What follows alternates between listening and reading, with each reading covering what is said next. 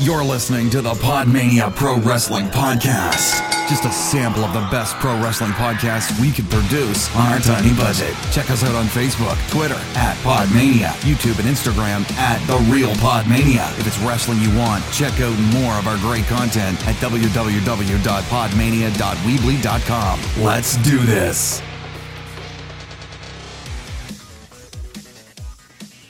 What's up, everyone? Welcome to the Young Lion Podcast. I'm your host, Chris O'Brien, the nostalgic young bachelor of Podmania, and I'm joined by Rob. Hello. Hello, how are you? Not bad. Like you being here, stop being a surprise. For the Yeah. last two you've been here, it's all been like, oh, Rob's here, and I'm going to reveal it by making him laugh. But now it's just of this Rob's here. He's part of the furniture now. It's going smooth. It's going very, very smoothly. Um, it is going smooth. I appreciated the translation and the fact that the intro only took you one take. I was very impressed with that. I know I'm a one-take wonder. I can, I understand that. I understand that. Today on the agenda, we have Wrestle Kingdom 9, my favorite New Japan show of all time. My first New Japan show, so that's probably why it's my favorite. Um, but also, we have news to talk about, several news things, which I put Rob in charge of because do I look like a professional? So, Rob, the news. Yeah, just a couple of bits of New Japan news, really. Um, I'm going to start with the possibly the oldest piece of news on here, to be honest. Um, the Tokyo Sports Awards.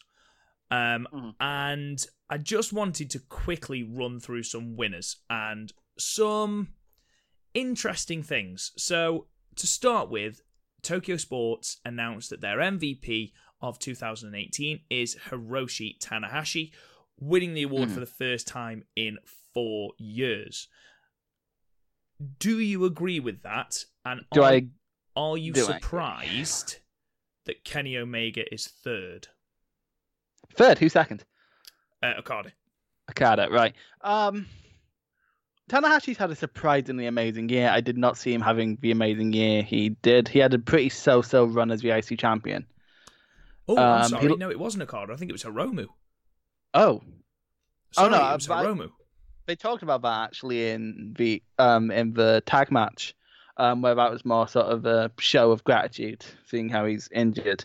Yeah. But um he's had a surprising year, and I think how surprisingly good it's been Mhm. has re- he was the MVP of the A block other than Jay White because Okada just sort of went fucking mental. Um, and he's had well so many great matches like Ibushi, um, three great Okada matches, two of which broke Dave Meltzer's five star ratings. Yep. Um, just so much great stuff this year. Um, I don't disagree with him winning. If I'm surprised, no, not really. It's pretty having that big name on there sort of helps. Yeah, yeah, I agree. I think you're going to find someone. I think you're going to find it hard pressed to find someone who has been as consistently outstanding um, as Tanahashi's been this year. Um, I think Omega's problem really has been he's had a fairly lackluster reign as champion. Um, I don't That's think not- it's been as. I don't think it's been as exciting as people were hoping. People were hoping it would be a six star match every show, which isn't going to happen. He's not. He's not. I mean, he's not a robot. But thing is, um, he had a he had the best G one of anyone. I don't think anyone's disputing that. Um, in terms of pure match quality. No, absolutely not.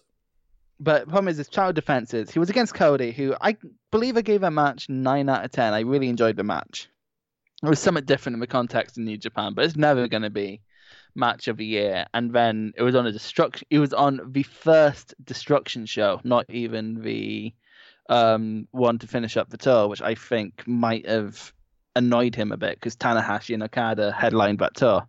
Whereas he put he was put up against Ishii, who, while amazing, is a mid carder in the context of New Japan. And while he certainly has the talent to be a main eventer, he is seen as a mid carder. And then it's just, I think, and then this feud with Tanahashi has sort of been a bit iffy, and we touched on that last week.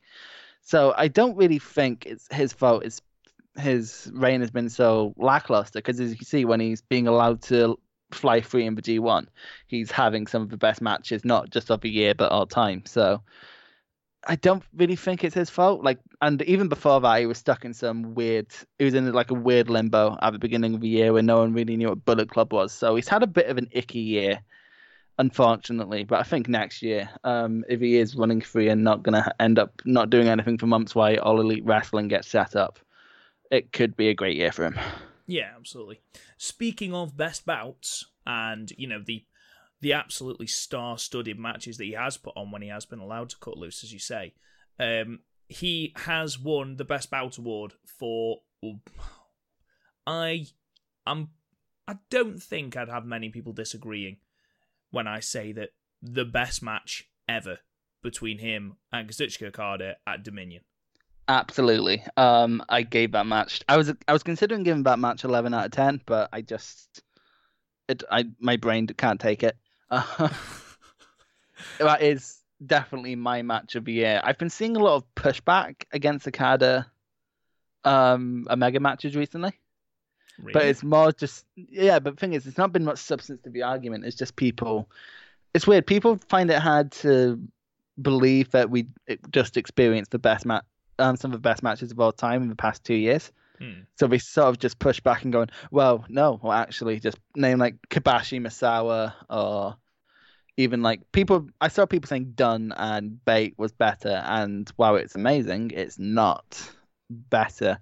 So I don't know. But I feel it's just pushback because everything naturally has pushback. People want to feel like they're on the other side because, like, on an objective level, there's no botches in any of these matches apart from that one in the first match where Okada lands on his head. But seeing how it was okay, it really added to the drama of the match. But in this one, it was just the sheer endurance and the pace they kept up throughout the whole fucking thing. It can't be anything but the match of the year. No, I I completely agree with you. Having seen this match, you know, there's there's nothing to top it. And I understand, you know, Tyler Bate versus Pete Dunne was a great match, but mm-hmm. no, it's not a a, a, a I'm, I'm lost for words. It's not even a. I know. It's not What a patch me- on this because Well, this had the drama that Bate and Dunne, in my opinion, did not have. There was more of a story in this mm-hmm. match because of what they'd done previously. And, you know, the fact that it was a two out of three falls match, the fact that it did go almost 50 minutes, you know, there's no way that, that it could be anything else, in my opinion. Especially not in New absolutely. Japan. Um, no. and then, rather bizarrely, the Technique Award went to Tetsuya Naito, who I think we can both agree has had, you know, you've said Omega. A so-so year. Yeah, exactly, a so-so year. Um, what do you think of that? Um, I don't know. I don't. Did Tokyo Sports ever name Gaijins? Because if so, Zack Sabre Jr. deserves technique on every single level. But like even on like the Japanese level, Kota Ibushi, Marufuji, and Noah, just so many people have better technique than Naito. was more of a charismatic figure, than he is a great worker. So I don't know how. I don't know how that's got through. I have no clue. I think they just wanted to include Naito. Yeah, it was. I don't know. Very, very strange. I don't agree with it at all. Um, I just. Um, it seemed like an out of nowhere pick, if I'm perfectly honest. Um, but we'll move on from that because, like I say, that is relatively old news. What I wanted to talk to you about now is we had New Japan's last matches of 2018 with Yes, the road to the Tokyo Dome shows. Now, um, there was some very interesting matches, very interesting matches. Um, you know, Os- uh, Ospreay versus sorry, Ospreay, Makabe, Yano, and Tanahashi taking on Omega, Ibushi, Takahashi, and Chase Owens in the main event of night one. I haven't With seen this. with Ospreay going over Chase Owens with the Stormbreaker, so they continue to book Ospreay strong, very strong. which yeah. is good. Um, Okada went over Goto, which you would expect. Of course. Imagine Um, if Goto went over. Oh, That's a Vince. Russo move. Um, the team of Ishimori, the Gorillas of Destiny, and Bad Luck Fale went over the LIJ team of Naito, Evil, Sanada, and Bushi, with Bushi taking the pin. Um, and then just a you know a smattering of undercard matches, which, to be honest, is really topped by Shingo's first match, where he beat Shota Umino in just under 11 minutes with a Last of the Dragon. That was put into into the into the rear view, let's say, because that was then topped by night two. And night two, the only real thing that I want to talk to you about now, Chris, is that main event. That Yeah. main event. Now, I when I text you today, and basically shot my load, um, all over. It was quite uncomfortable. It was. It was a bit uncomfortable. Yeah, you're absolutely right. Um, but you know, I said this match is outstanding. You need to watch it, and I, you know, you were a bit. Nah, is it? Is it that good? I made you watch it. What do you think? Yeah, well, I watched it um literally about ten minutes before we started recording here, and fuck, um, it's not tag, it's not tag match of the year like he he led me to believe, but it is an outstanding tag match that you should absolutely go out your way to see. This is definitely top five tag matches of the year.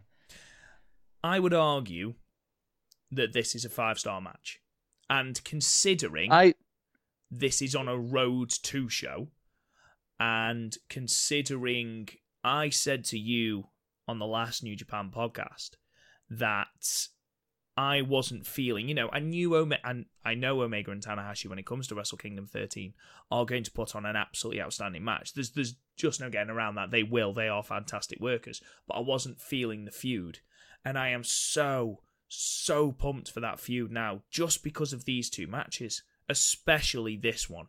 You know, giving it nearly 30 minutes and having these four men in the ring. Jesus Christ, this was stellar. Stellar.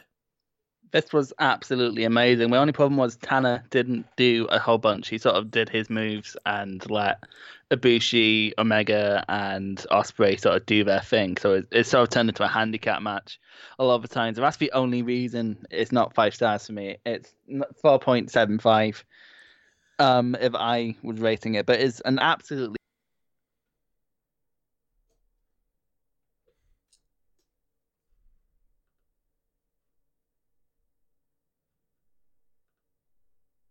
onto his feet with just that. And we talked about before we went on air that fucking shot where Ospreay just realizes what's happened, It's incredible. and Ospreay just is absolutely incredible. And honestly, if they're doing this on a road to show, like in terms of because both Ibushi and once again Ibushi and Ospreay would be MVPs. If they're doing this in the World Two show, they're going to ruin Wrestle Kingdom just by how good their opener's going to be. Yeah, because they are opening the show, and anything that has to follow that is just. I feel sorry for them.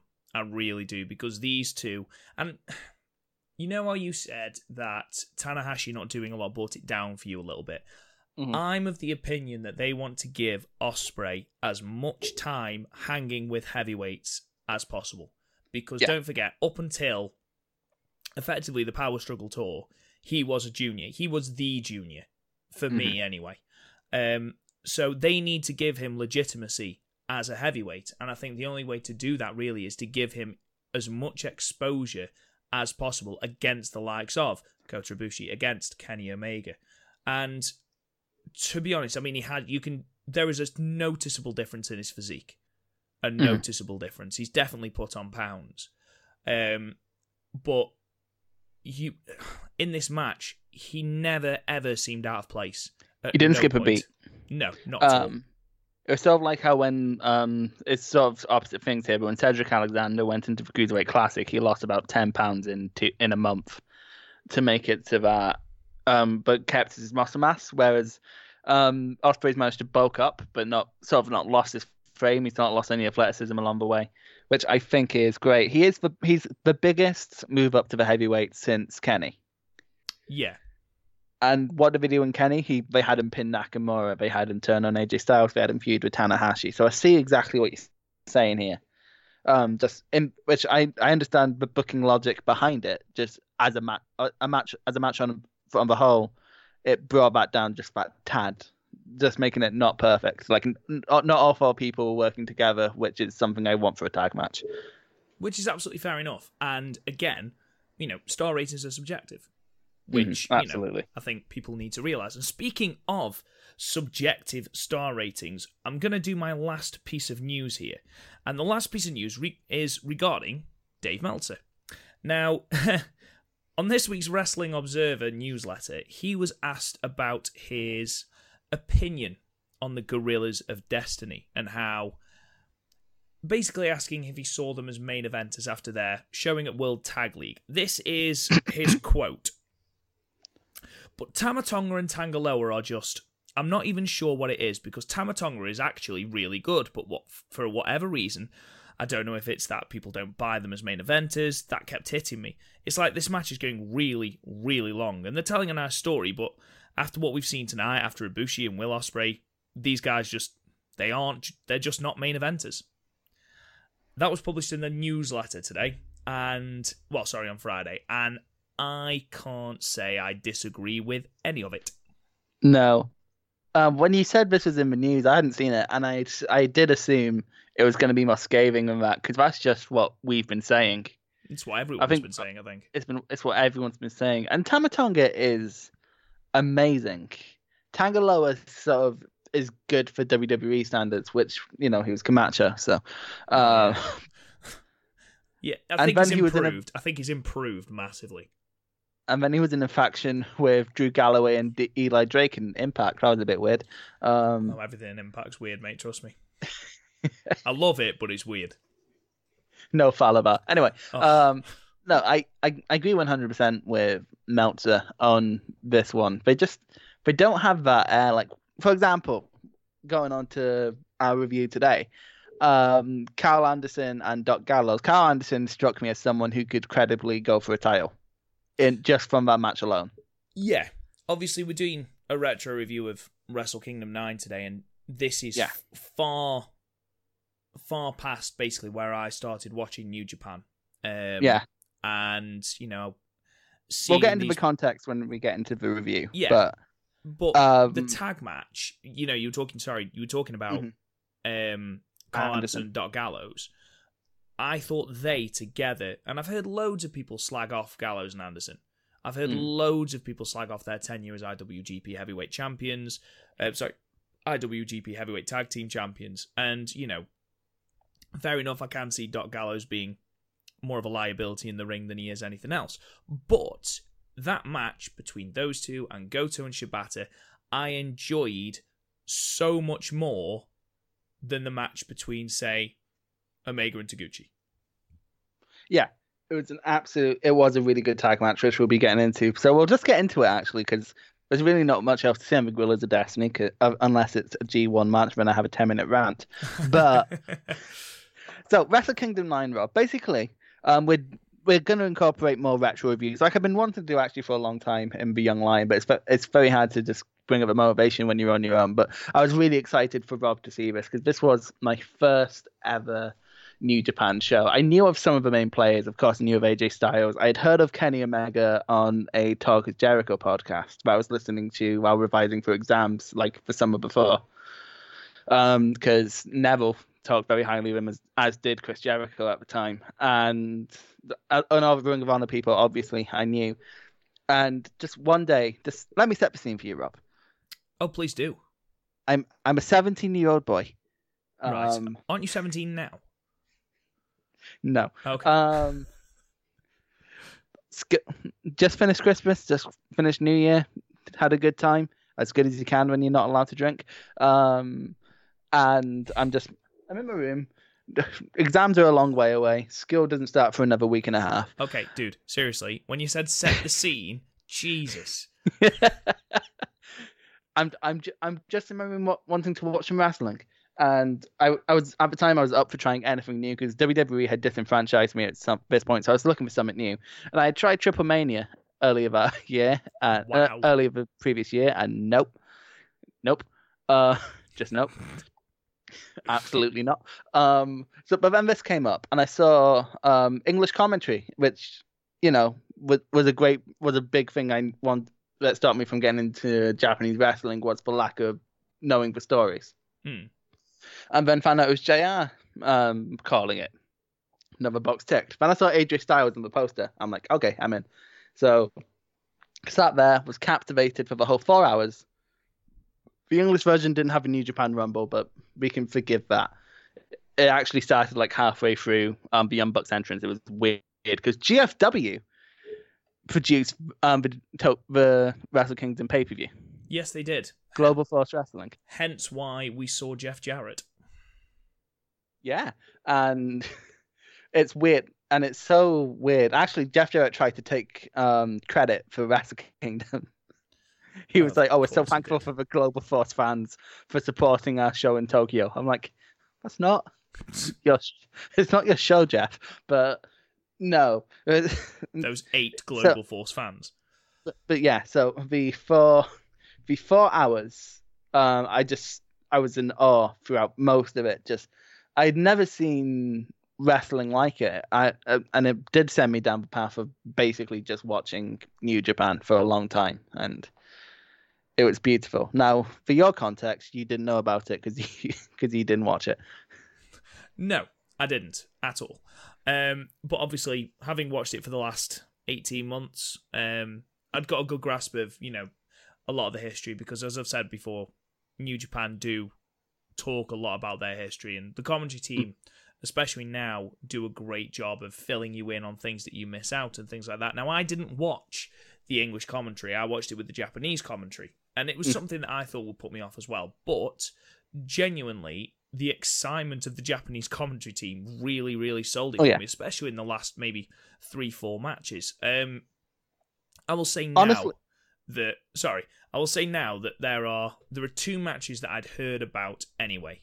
Obviously, the Hmm. IC match between Nakamura and Kota Ibushi I'd heard about before. I'd never seen, but I'd heard, you know, glorious things about it. You know, a glowing indictment from yourself, for Absolutely. example.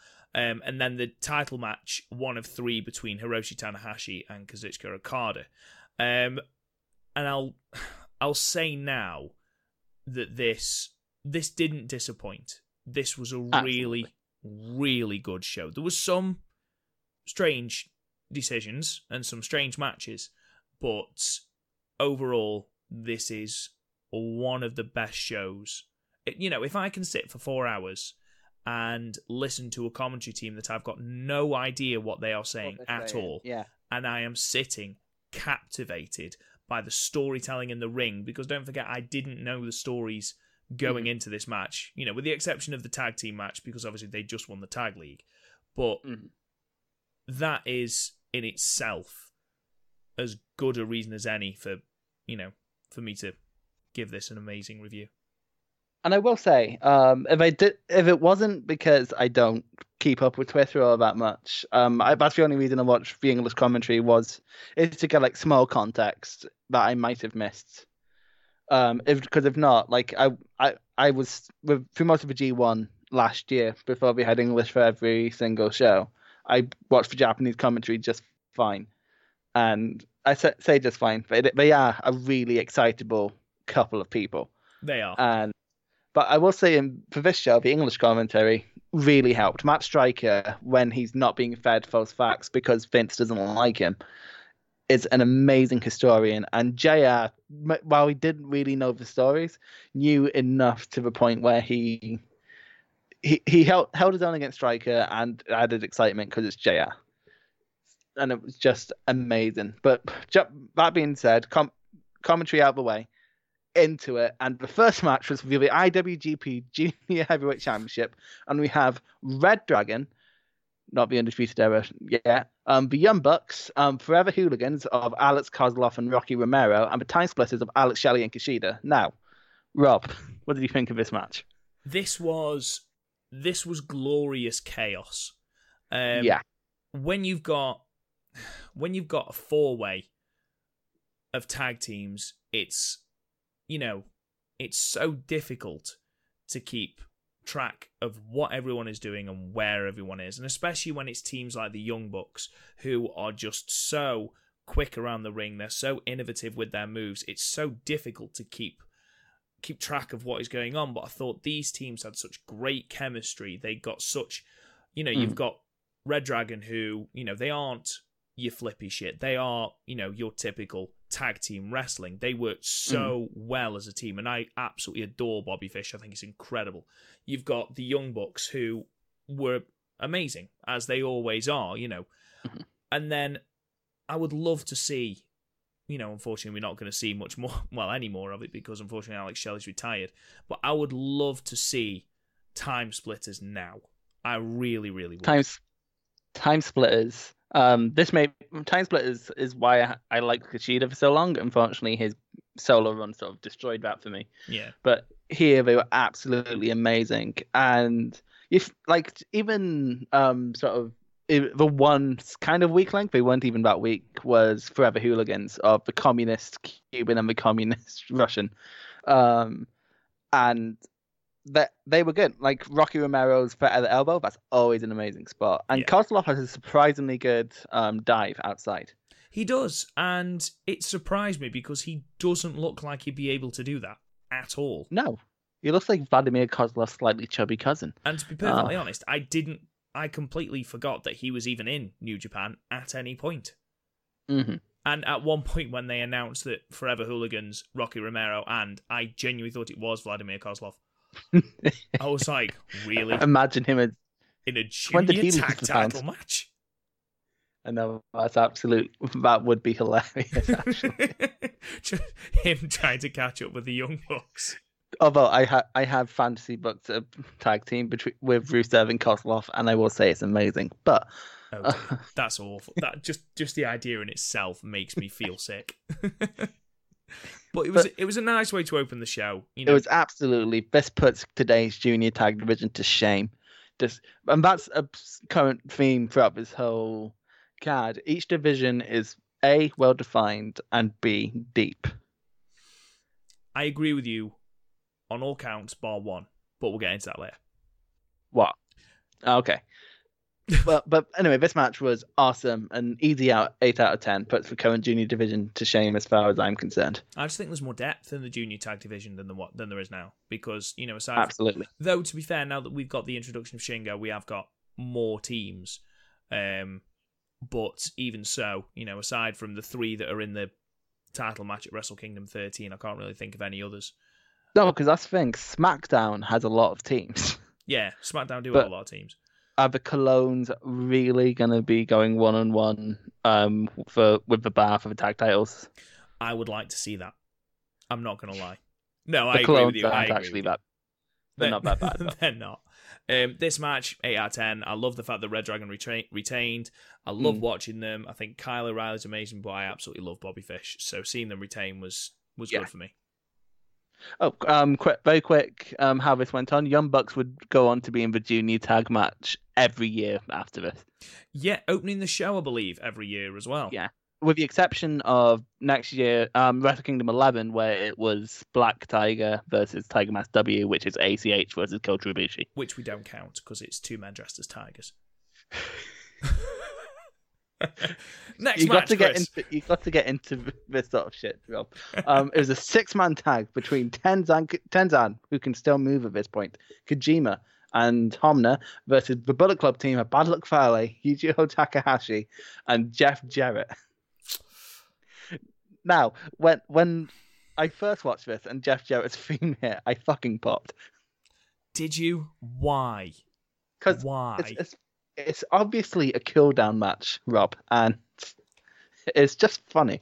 I mean, Karen Jarrett can fuck off for a start. I have never heard such shrill, irritating, just garbled shit from the side. As, and it was it was there all the time, the entire match, just this grating. Me, me, me, me, me, me, me. It's like shut the fuck up, Karen. And it's weird because um, managers in New Japan, and they mic'd him up really well here. Like, for example, in the Kenny Omega match, you can hear Matt and Nick sort of um, telling Omega what the lay of the land is. And she's just going, ah! And she, you know how, remember Melina's gimmick when he, she was looking after Johnny Nitro, where she just screamed? Her gimmick was screaming. That's genuinely what this was. I mean, don't get me wrong, I hate Amber Gallows, but at least she was quiet. And At least you didn't That's say bit- anything. That's a bit strong. We'll get, in, Well, we'll get yeah. into that when you get to that. But um, no, this was fun. There's absolutely nothing worth talking about apart from I love the Bullet Club guitar. I think that's so fucking carny that it hurts. Yeah, Um, Jeff Jarrett would not stick around Bullet Club long after this. which is good. And Uh, in my head, he didn't get kicked out. Oh, he didn't- he didn't get- yeah. You've ruined. He didn't get kicked out. for He just sorry, he didn't get kicked out. He sort of just stopped. Which is good because he should never be anywhere near the Bullet Club. He shouldn't be anywhere near this fucking show. But he was. He was the person. Was he the person that took the pin, or was it Yujiro? I can't remember off the top of my head. It was Yujiro. you know, yeah, because Yujiro got the guitar smashed over his head, didn't he? Yeah. After Karen Jarrett did something irritating. Like you say, nothing really to talk about. Cool down match from the IWGP tag match. I, I had fun watching it, but five out of ten. I'm gonna go four, simply because Karen Jarrett just wound me up that much. Okay, so we had an eight-man tag between the Noah team of, of Marufuji and Bamani O'Neill with Toriano, um, taking up a Suzuki Gun team of Davey Boy Smith, Lance Archer, Shelton Benjamin, and Iizuka. And there's not much to talk about within the actual bulk of this match, but seeing the Noah guys is great. Marufuji is amazing, and Bamani and O'Neill are wasted in NXT. What do you think, Rob? I agree with both of those. This is the first time that I've actually seen Marufuji wrestle, and um, unfortunately didn't do a lot. Um, no. I appreciated that at least this match had a story. Um, obviously, with Yano and Iizuka being uh, partners in GBH, but like I've, I've said many times, Iizuka in this in this incarnation, Iizuka can fuck off because he is a thief of joy. He ruins everything he's in, and I hate him. I hate him with a passion. He's a lumbering tree of a twat, and I don't like watching him. Um, I think Iizuka could play a very convincing Santa. I mean, what? if you we need turned to make up, this. We need to make this very Christmassy. if you turned up to a Santa's grotto, and you'd got some weird muzzled Santa that looked like Iizuka, you would kick the fuck off. What the fuck is this? To be fair, I learned Santa wasn't real at a very young age because at the school discos we used to get my dad to dress as Santa. Oh my god, you're the son of Santa. That's amazing. Not only It's are you reggae Jesus, you are also the son of Santa. Oh Jesus Christ! Oh my god, the amount of nicknames. It ruined my childhood, Rob. oh, this is my favourite thing in the world. You don't get this sort of stuff for Gaff. no, you no, well, no. I imagine Garth would be a great Santa. He would be. He would be a great Santa. Yeah, I can imagine so. Gaff in Blackpool. I don't care that it's January. You're playing Santa. Absolutely, Um, one hundred percent. Um, this match, This is a five, Go on. five, five out, five out of ten. It's only five minutes. No, I'm giving it four because Iizuka can fuck off. Well, I lead this podcast, Rob, so it's a five in the books. Wow. Okay, so overruling. I didn't realize this was a tyrannical uh, dictatorship, but okay. Well, only for only for this because I just love Lance Arch. No, uh, moving on to the UWFI rule match. Fuck the UWFI rules match between Yep. Minoru Suzuki and Saka. I can't say it. Sakabara. There we go. Sakuraba. Sakuraba. Um, the thing that I found interesting about, sorry, hiccups.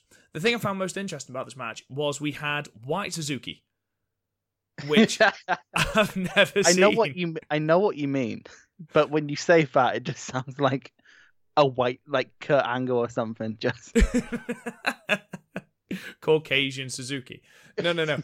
Um, we had dyed silver hair. We had white Yeah. trunks, white boots. He looked really odd. It was and it was so weird.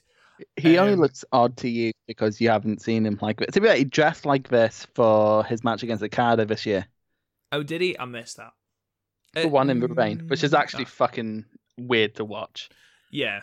Spe- speaking of we- weird to watch, I I don't know. I I found this difficult to watch. This was weird, but the thing is, that this was meant to resemble a shoot fight. But problem was, it's very hard to work a shoot, and Yeah. like a spe- punches you can get away with, as we saw later. But like grapples, it does just look like you're hugging.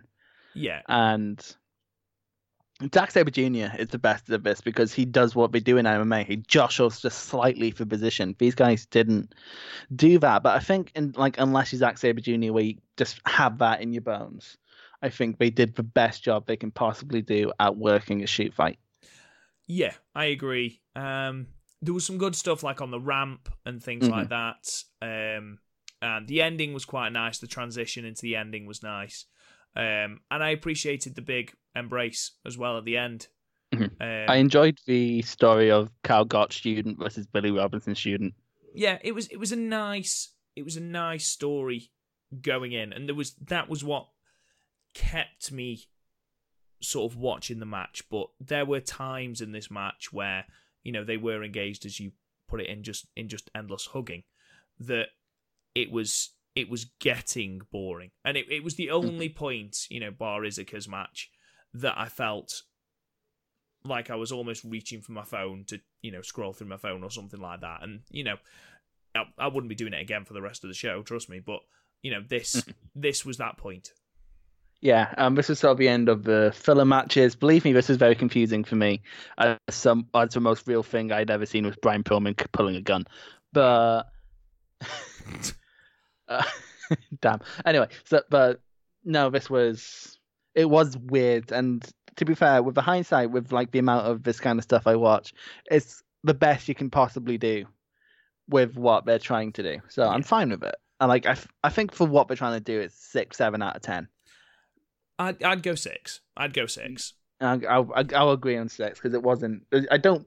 That being, with the exception of hugging up the ramp at some point, I don't remember much of it, much about this match, and I have my notes in front of me. So Yeah, exactly. You know, I watched this match today, and that goes Yeah. to show just how, you know, how little really it, it sticks in the memory. when I did watch this in two bits, and to be honest, I watched the first three, got to this match, and like I'm just not mentally prepared and put it down.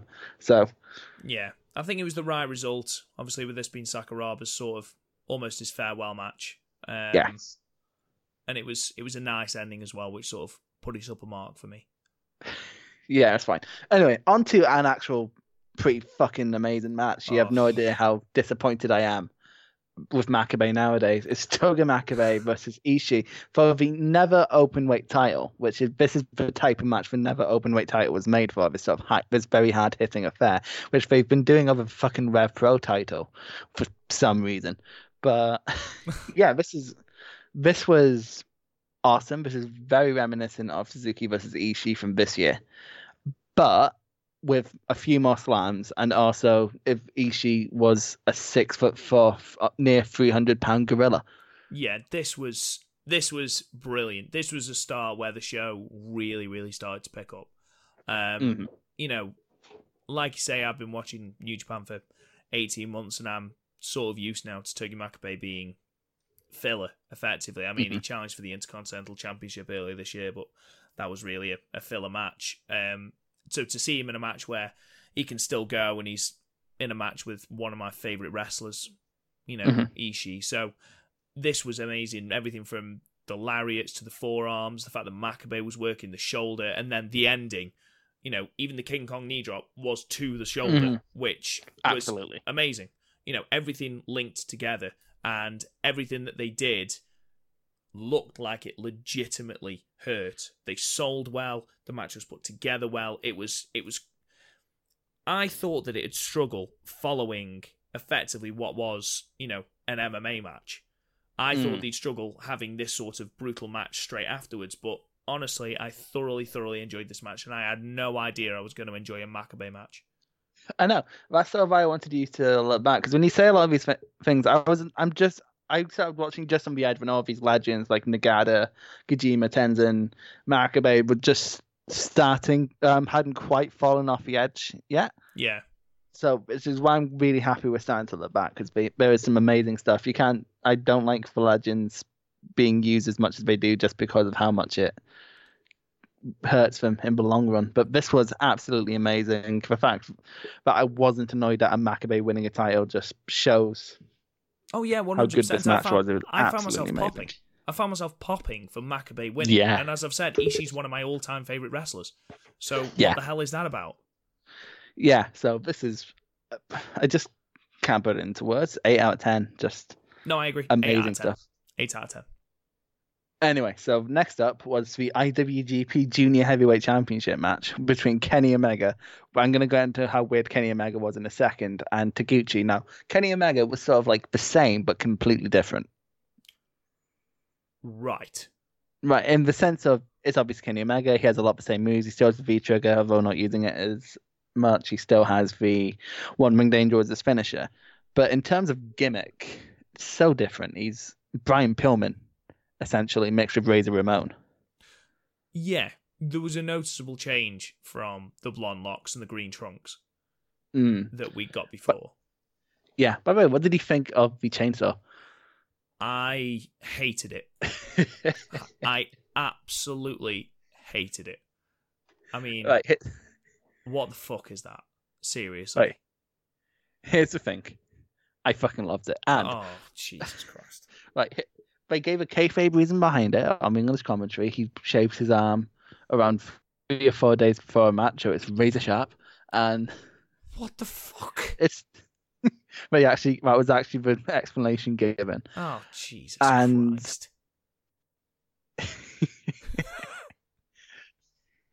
But no, apart from the chainsaw, this match was really good. Thing was with Taguchi, he's not the best actual worker. Like he's a great character. He's a very magnetic character, but he isn't pulling. Like he had a so-so match with um Devitt on Devitt's way out. So Yeah, I just. It was fine.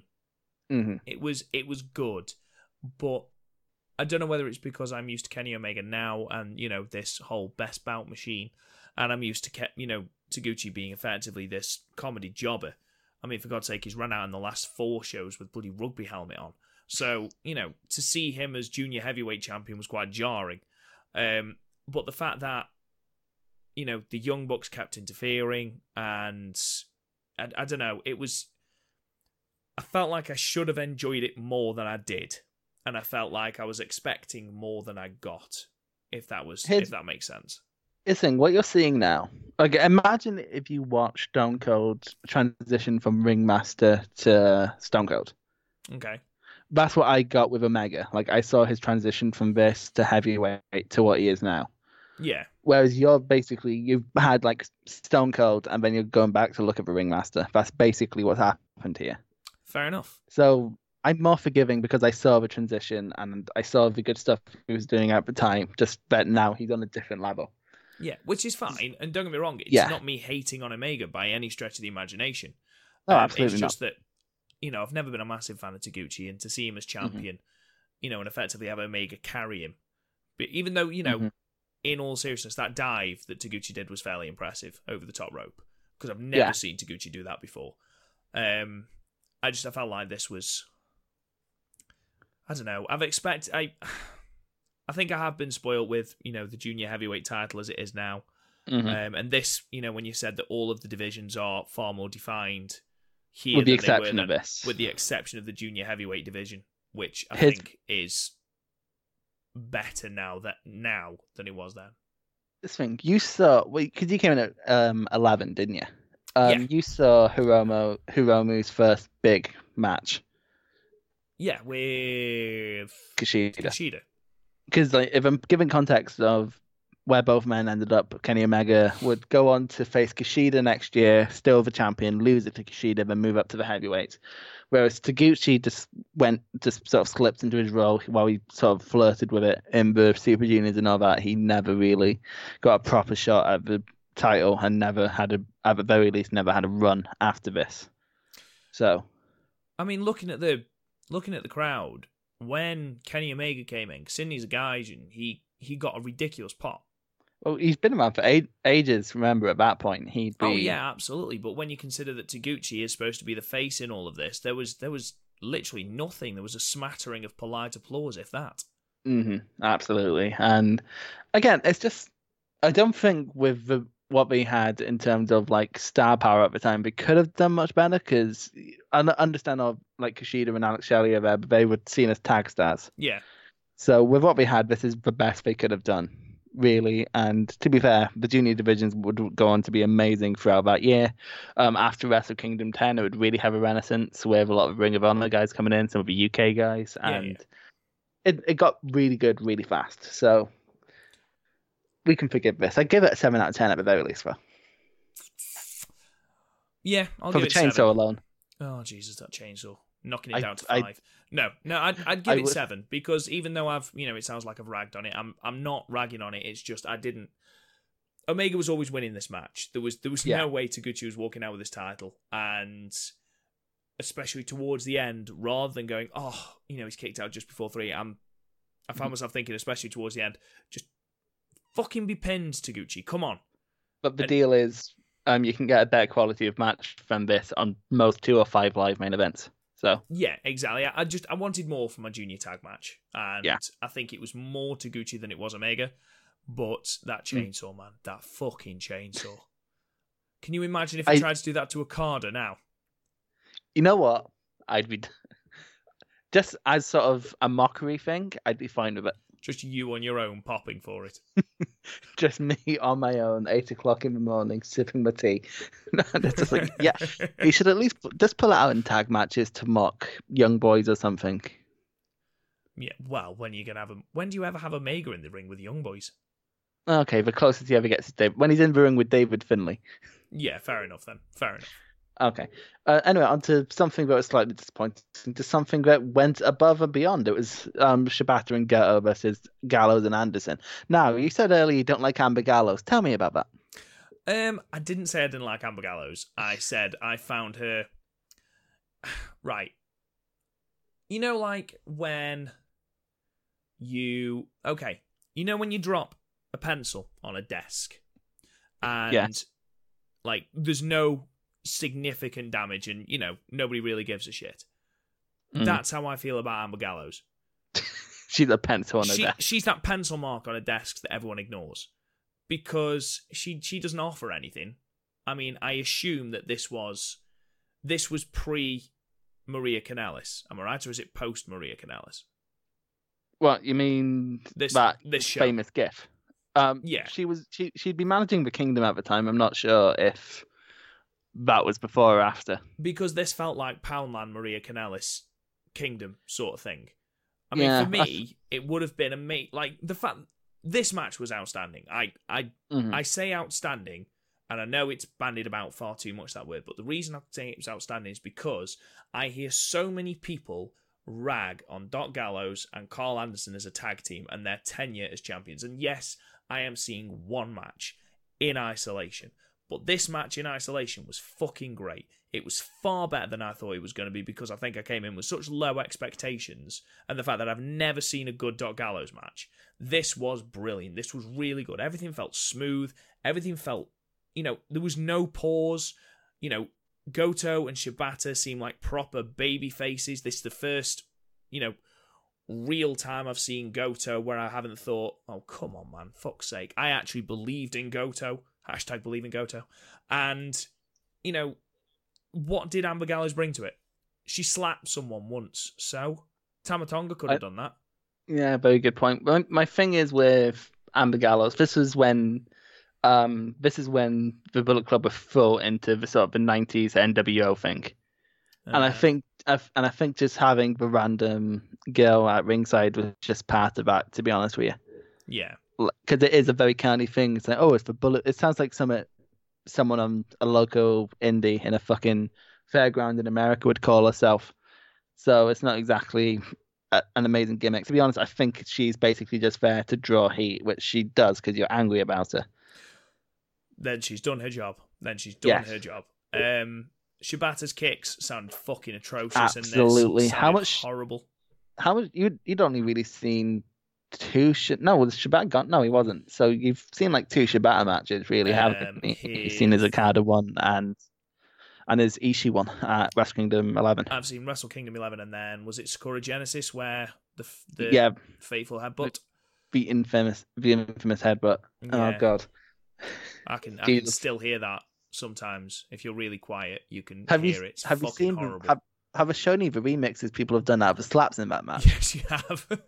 They're fucking amazing. They are. Do you know what upsets me though? Like seriously, Shibata here. I'm. I, am He's I right in thinking it's his first championship? This. Um, I can't. I I, I don't want to say that in confidence. Okay, I'm, I've got a feeling that it might have been his first championship. I Um, can look up accomplishments while you talk about the match if you want. Um, I I was invested in him as a babyface, and for me, there's absolutely no need for him to do what he did at Sakura Genesis. And I understand that he's strong style. I understand that that is his way of wrestling, but I mean, fake headbutts look fucking vicious if you get them right. There's Mhm. no need to headbutt someone to the point where you crack your own skull open and cause your brain to bleed. and it, he's such a wasted talent. He really is because you know every every person I speak to about New Japan or everything I read about New Japan, they say that Shibata was on the up and up. He And was. when he lost when he lost to Kazuchika Okada, he just won the New Japan Cup. hmm So the company were clearly high on him. And then to have your career cut so tragically short is awful. And the fact that he is, you know, walking and talking and 11, there's even talk of him coming back, is incredible. Absolutely incredible. And testament to just how hard that motherfucker is.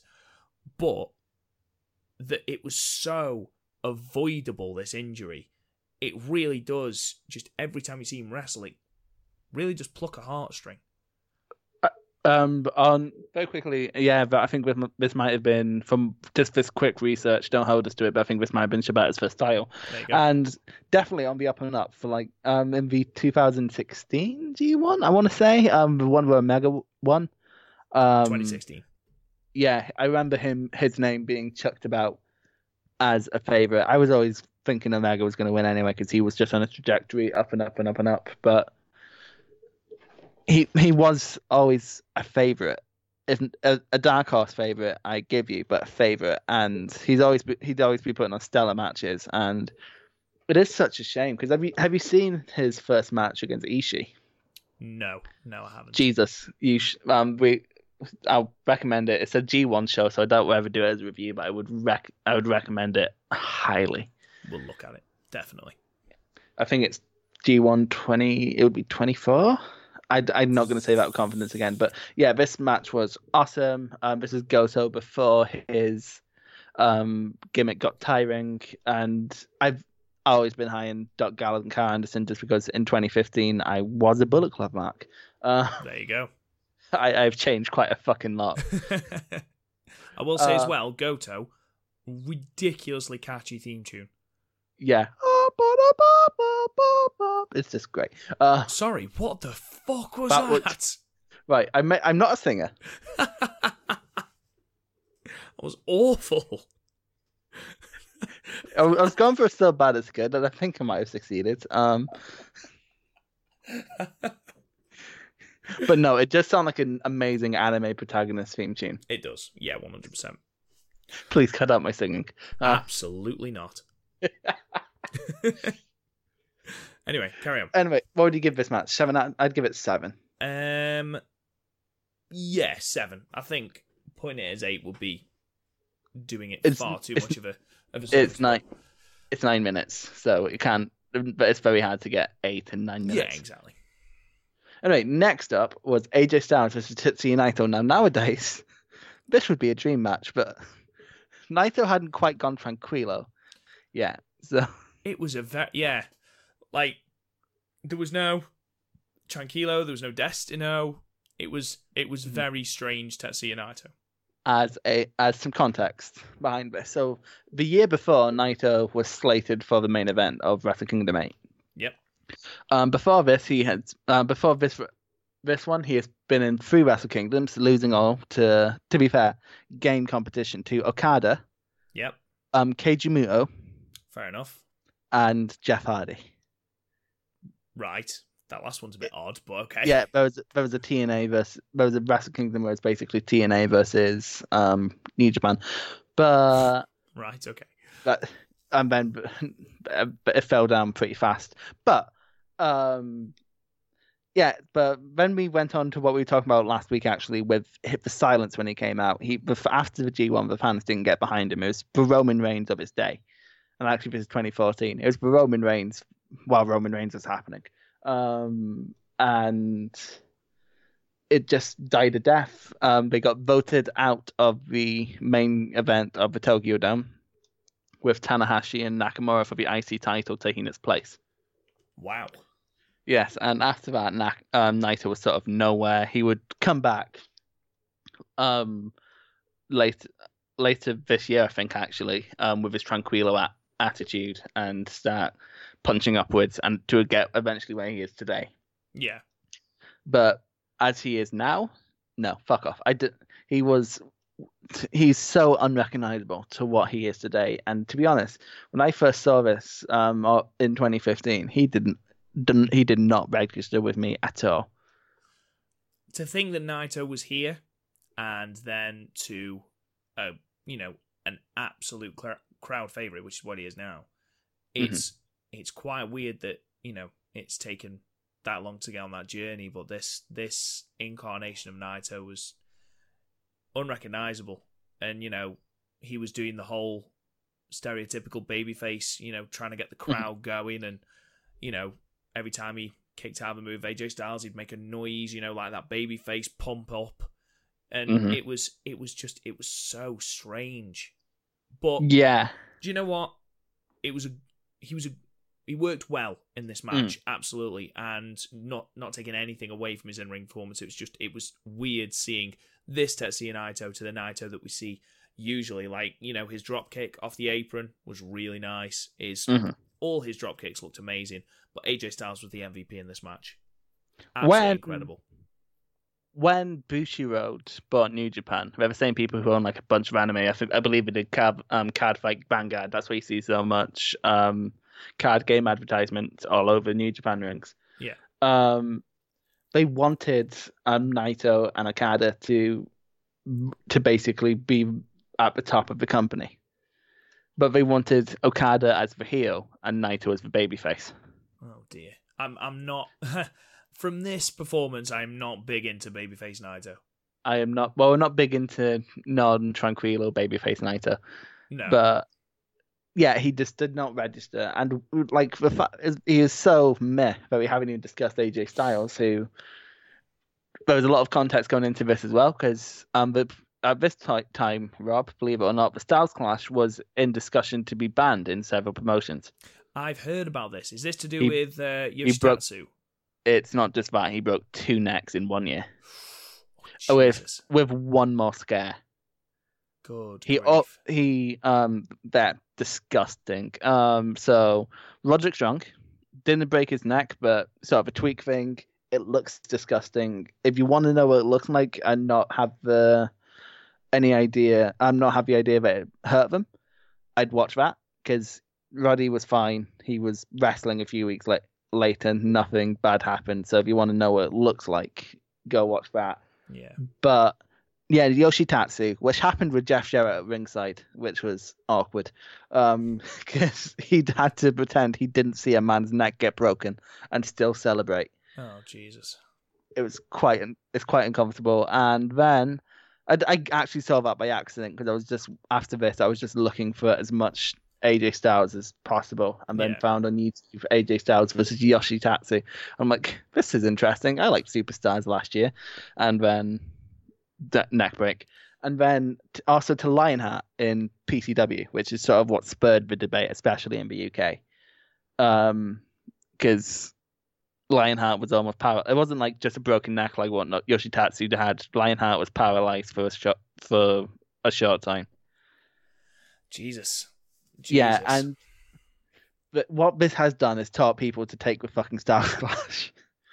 Um, unless you're James Ellsworth, but people know now not because it's a natural thing. Drew Galloway said it. It's an unnatural thing um, for a wrestler not to tuck their chin when taking Yeah. a bump. So you have to sort of teach yourself not to, and I think it's why they don't use it so much in WWE nowadays. No, they re- they really pushed the phenomenal forearms as finishing move, which was a tra- was basically a transitional move in this match. Yeah, I know. That's what got me when he came to WWE because, like, I watched a few Raws after he came to WWE just to see how he was handled. And to be fair, his first wee bit, he was handled well. He was in halfway decent feud with Jericho, but Yeah.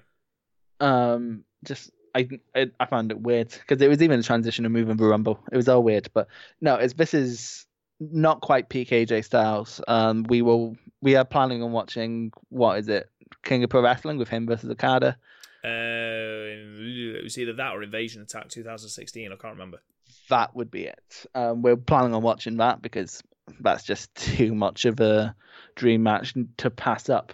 Yeah, it's going to be a bastard to find a New Japan World. Well, Jesus Christ. Um, absolutely. how- by the way, how long did it take you to find this full show looking on New Japan World? Because I just went straight for a pirated version because I could not be asked. Um, it, it took me a while. Um, because obviously there's no English commentary, but also there's no all matches; it's all games, which Mhm. really confused me. Um, because it just it didn't look like the full thing, and eventually I clicked on it by accident, and it was the entire thing, including the New Japan Rumble, uh, and including a 50 minute intermission. My um my version, because again I just went straight for a pirated version, didn't have the rumble, and I didn't think we'd even be talking about it. Um, Nagata won, if you're interested, and there was a couple of people, and a couple of people in their sixties turned up. Um, yes, very. but Tai. Chi, but Taichi was in it. It was amazing. Taichi was in it. Um, Tama Tonga was in it. um, Yoshihashi was in it. Taka Michinoku was in it. El Desperado. Yes, um, Liger, the Great Kabuki, which is the best name ever. Oh, really uh, is. Right, we're getting away from Styles versus Naito. Yes, we haven't even talked about the match yet. Jesus, uh, it was a pretty awesome match. Um, It as was. good- no heat though, absolutely no heat. This was obviously fun together to get both men on the card. Yeah, absolutely. Um, and the whole thing about the Styles Clash, you know, the Styles Clash has been te- teased throughout the match. Um, Yeah. Really worked over Ni- um, Naito's knee, which was amazing. He was locked in the calf crusher for what seemed like years. It was ages and ages and ages until Mhm. eventually he got to the ropes. And eventually we got a second rope Styles Clash, which, after what you've just said, obviously everyone was like, oh shit! No, yeah, around this time, just every time Styles went for a Styles clash, it was gnarly. It's sort of been taken away now because he, he's not working with people who don't take it all the time anymore. So Yeah, exactly. And Naito took it well, and obviously that was the pinfall. Styles was always going to win because he was the bigger name at this point, um, especially as there was no heat to the feud. absolutely But- none. A, a good match, a good match. Yeah. Um, I'd give it a, another seven. I'd give it seven. Yeah, I'd give it seven. Yeah. if, it, if to be honest, if this same match had heat behind it, it would be an eight. Yeah, absolutely. I just But think it was the lack of storyline going through. Yeah. If, again, if it put this, if AJ Styles ever comes back, this is a dream match. It's going to be one of those dream matches that people have forgot already happened. You know, Yeah, what's like. Have, have you ever went back and watched like an in your house pay per view from like 1997, Yes, like Yeah, where a have. Rocky Maivia versus Hunter Hearst Helmsley, and it's just it's weird because you should give a fuck, but it's very hard to. yeah, absolutely. Anyway, next up. Oh my. Oh wow. Oh my! This Oh, is one of my this is one of my favorite matches of all time, Rob. This is Shinsuke Nakamura versus Kota Ibushi. Now, not Kota Ibushi I had seen, not knowing it was Kota Ibushi because the video was called Wrestler Wrestles Blow Up Doll, but and also wrestler, and then that's how I first found out about Kenny Omega was Wrestler Wrestles Nine Year Old Girl. But by the way, I would go out your way to see. Fucking Yeah, I've, awesome. I've seen it. I've seen him wrestle on Nine Year Old Go. It's hilarious. It is hilarious. Um, but no, it's so weird in the context of today seeing Nakamura have charisma. the man just oh my god you could how he wasn't like just a person you built a company around i mean i know he had reigns with the iwgp heavyweight Mhm. championship but why he wasn't just given the belt for fucking ages i've got no idea just solely on this match he came out his entrance is pretty iconic. Hmm and the talking about pops from the crowd jesus christ this was nuclear. This was unbelievable. I thought kota ibushi had had a decent you know a decent pop when he entered but good god you know nakamura was a superstar. It was a god. And okay, going into this, I knew who Tanahashi was because he turned up in Ring of Honor. I knew who Okada was because he turned up in Ring of Honor. I had no clue who Shinsuke Nakamura was when I first watched this. And so this is my introduction to Shinsuke Nakamura, and he just instantly became a favorite. And Matt Striker said the same thing. He's like, I'm not meant to be biased, but I can't hold it in for this match. Shinsuke Nakamura is the best wrestler currently on earth, and he was. And it- okay, so this is why I got so annoyed because again, you won't have seen a million things from Shinsuke in New Japan. You mostly have his NXT and WWE run for context. i have this match and his match against styles the following year Yeah. Okay. So when when um Kevin Kelly says that Hirooki Goto did for the Never open weight title, what Nakamura did for the uh, Intercontinental title, Ah, right okay yeah This is why I get- this. Nakamura as the Intercontinental Champion headlined Wrestle Kingdom. Nakamura as the Intercontinental Champion stole the show at Wrestle Kingdom many years in a row. Shinsuke Nakamura as the Intercontinental Champion got me more invested in New Japan Pro Wrestling as Okada and Tanahashi did as the IWGP Champion. The man made a title mean something. I see Mm. what you mean. My And even- argument was that the title is associated with Goto, as opposed Yeah, to I un- no, I understand making your, the I, title. I absolutely understand your argument, but with as far as Kevin Kelly is concerned, he should not be making that claim. that's where you that's where you draw the line. Fair enough. No, I, I agree wholeheartedly with this because in this match it was like I was watching the main event. It is. It, it's in my heart. It's probably my favorite match ever. The Like, in- story like- going into it is just so basic. No, but it's thing. It's, awesome. but that's what you don't need. Comp- and New Japan was never one for complicated stories, and just I don't know, just the unbelievable charisma Nakamura had. He's had amazing matches with Bad Luck Fale, and this is why I hate Nakamura now, because this is him trying. This isn't Yeah. even him trying in ha- trying hard. This is just him trying. He is not trying on the main roster, is he? No, not at all. Not at all. But he's not. He's not being booked. You know, he's a champion, but he's never on the And- show. okay, but here's the thing. He he I, from I didn't realize he wasn't trying until his from Royal Rumble to Money in the Bank that run with Styles. You can't tell me at WrestleMania before all the bollocks happened that Nakamura and Styles could not have an amazing match in 20 minutes because this match, one of my favorite matches of all time, went the same amount of time as Styles versus Nakamura at WrestleMania, and they couldn't even have a great match, let alone an amazing match. Okay. My one big thing about that is that Nakamura has had to be diluted. Now, I'm not saying his character has had to be diluted. I'm not saying his charisma has had to be diluted. I'm not even saying that his effort has had to be diluted. What I'm saying is It- his style of wrestling has had to be diluted. And if you look at this match, you know, the boom Bomaye to the back of the head of Ibushi, legitimately, I thought that had taken his fucking head off. yeah, You know, I, you, see- not going to get away with that in WWE. And a lot of what, you know, Nakamura's entire gimmick, for God's sake, was King of Strong Style. He had it on his But look at his video. NXT run. Look at yeah, but look at his NXT run. Look at the bo- the Bomayes he did on Sami Zayn, the Bomayes he did on Aries, the Bomayes he did on Balor, Samoa Joe. The- on Samoa Joe. Yeah, he can do great things without having to work super stiff. He is choosing not to. or he's been told not to. No, here's a thi- thing. Mel- um, Meltzer and other sources have said he's went to WWE because he doesn't have to try his hard.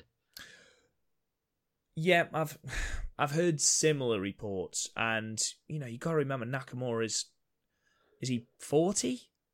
He is up, he is getting up there.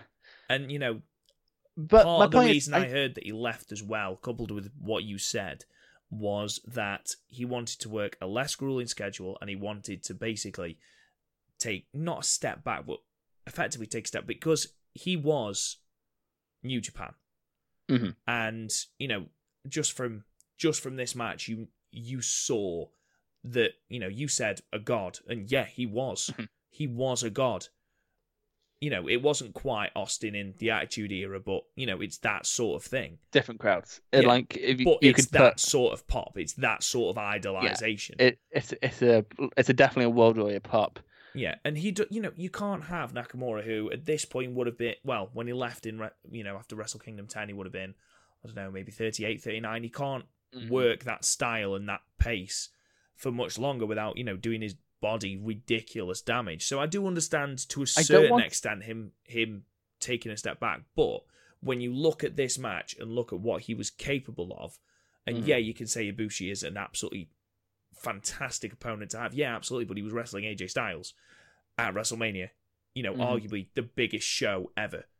So But- I'm I I will say he I don't I'm not saying he needs to work as well as he did in New Japan because I would not expect that with any. AJ Styles doesn't work as well as he did in New Japan, No, and I don't get on him for that. But AJ Styles still finds ways to make his matches captivating.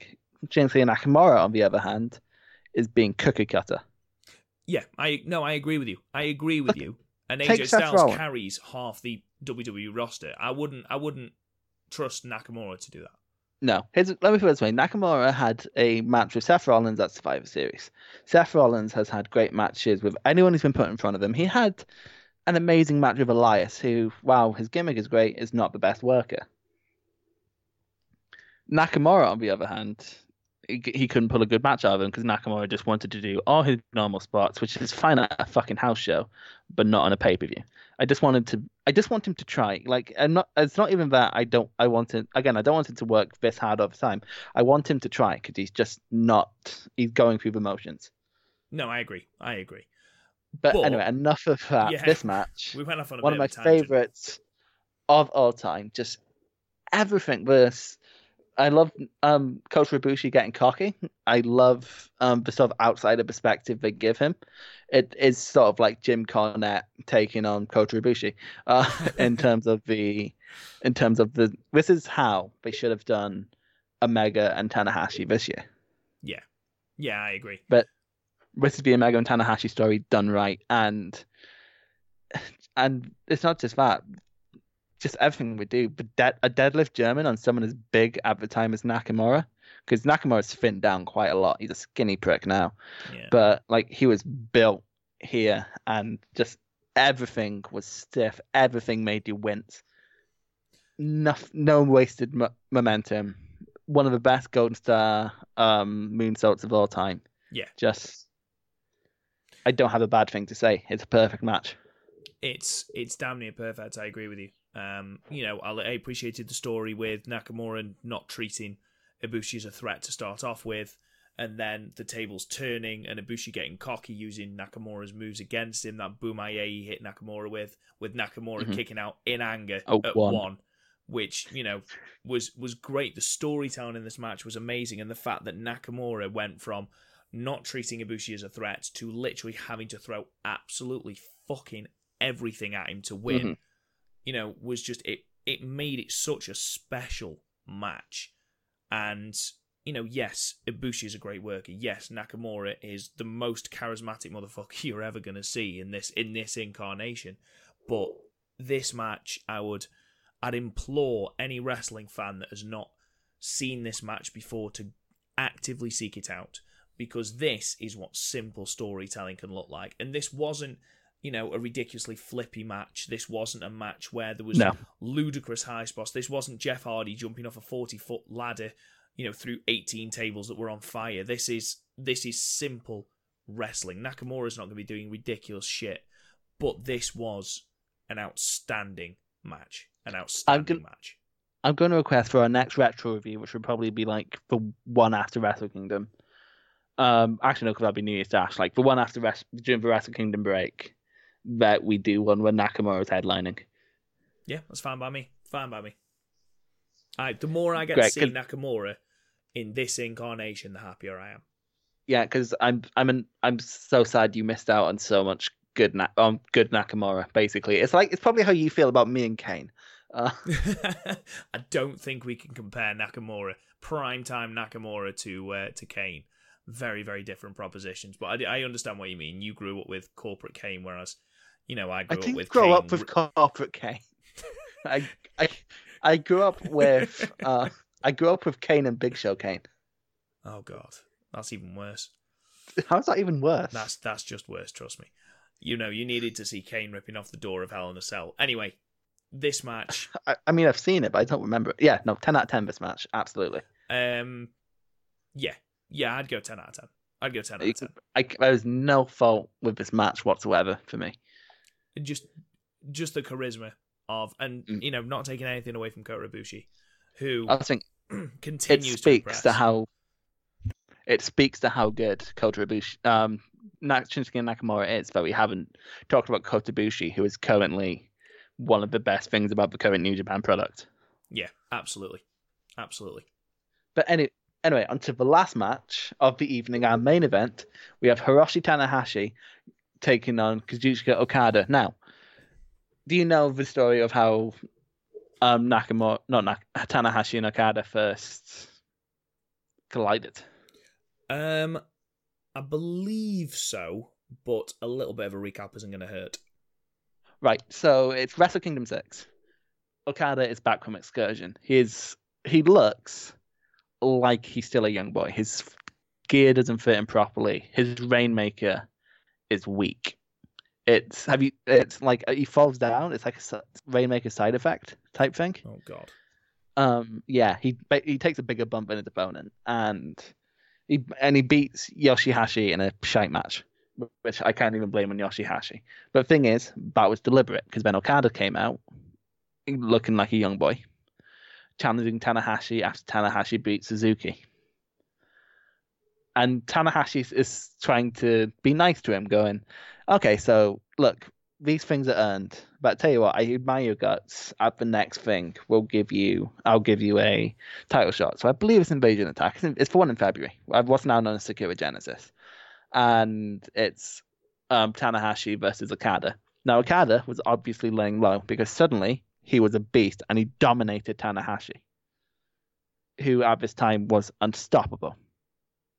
Which then at the next big show, where they met again, Tanahashi found Okada's weakness, uses his experience, keeps targeting the knee, and eventually gets the win. And then and then this keeps going on until now. They, they have Okada uh, gets it back post G1 because he beats him in the G1 or draws is one of the two I can't quite remember, and then goes into Wrestle Kingdom, but still has Tanahashi headlining above him, despite him being the champion. So now the next two Wrestle Kingdoms after Wrestle Kingdom 8 is Okada trying to prove himself as ace. Right. Okay. That was that was more or less what I thought it was. Yeah. Okay. Just also a recap for people listening, um, if they don't know. I, I think everyone knows at this point, but it's always nice to have a recap. But yeah, this match it is a match wrestled by two people who have wrestled a lot over the past two years. Yeah. Three years even. Do you know what though? This match for me, everything from the video package that we were greeted with to the you know the close calls to the the very very very simple story. I know I keep harking back to storytelling, mm. but it's a massive thing that I look for in matches. Um, to you know, just everything about this match to the fact that once Tanahashi had won, we saw Okada in the ring with his head in his hands, yeah. crying. He, he has failed. He does not crying. know if he'll get this chance again. I mean, for me, I know I'm jumping the gun slightly. Yeah. This match for me, I was more invested in than the Nakamura Ibushi match. Now, the Nakamura Ibushi match, I gave 10 out of 10. You mm. know, it maybe I, I, was thinking if we did halves, I'd have given it nine and a half.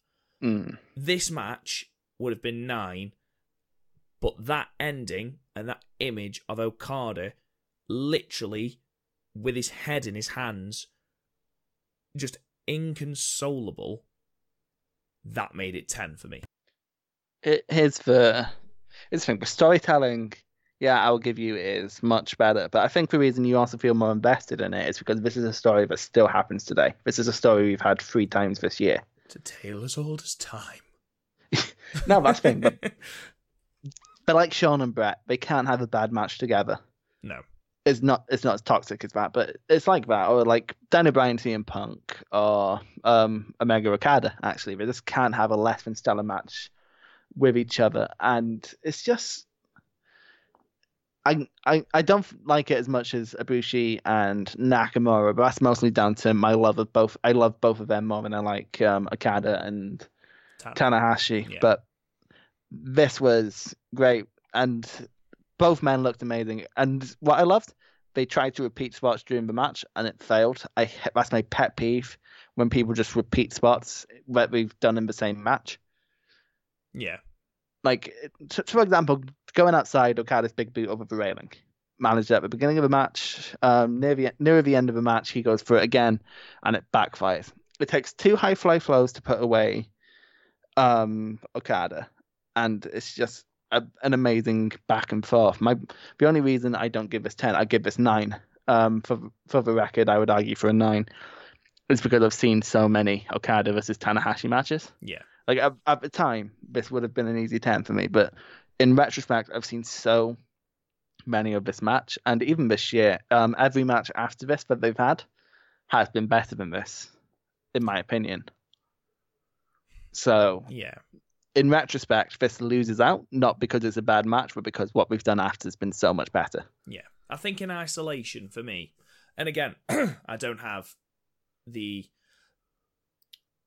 you know the the story knowledge that you have, and I don't have that um, sort of advantage. But in isolation, this match to see someone go into this match with so much promise and to literally fall at the last hurdle, and to then the story be so to envelop you completely as you're watching it, and to see this man literally burst into tears because that I guarantee is shoot.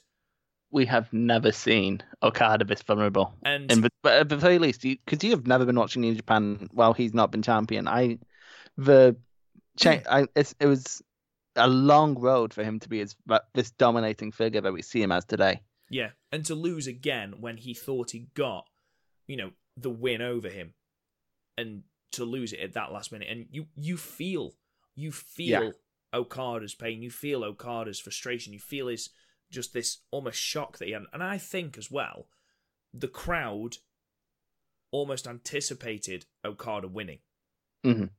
and that Tanahashi rota- uh, retained sort of helped them like empathize with Okada as Mm. well and made it that moment so much more real. I don't know why we didn't repeat something like this when Naito lost. I, there's a lot of parallels between this and the Wrestle Kingdom 12 main event Yeah. for me. Um, can I just say that my favorite spot, Tanahashi doing the high fly flow over the top of the uh, guardrail?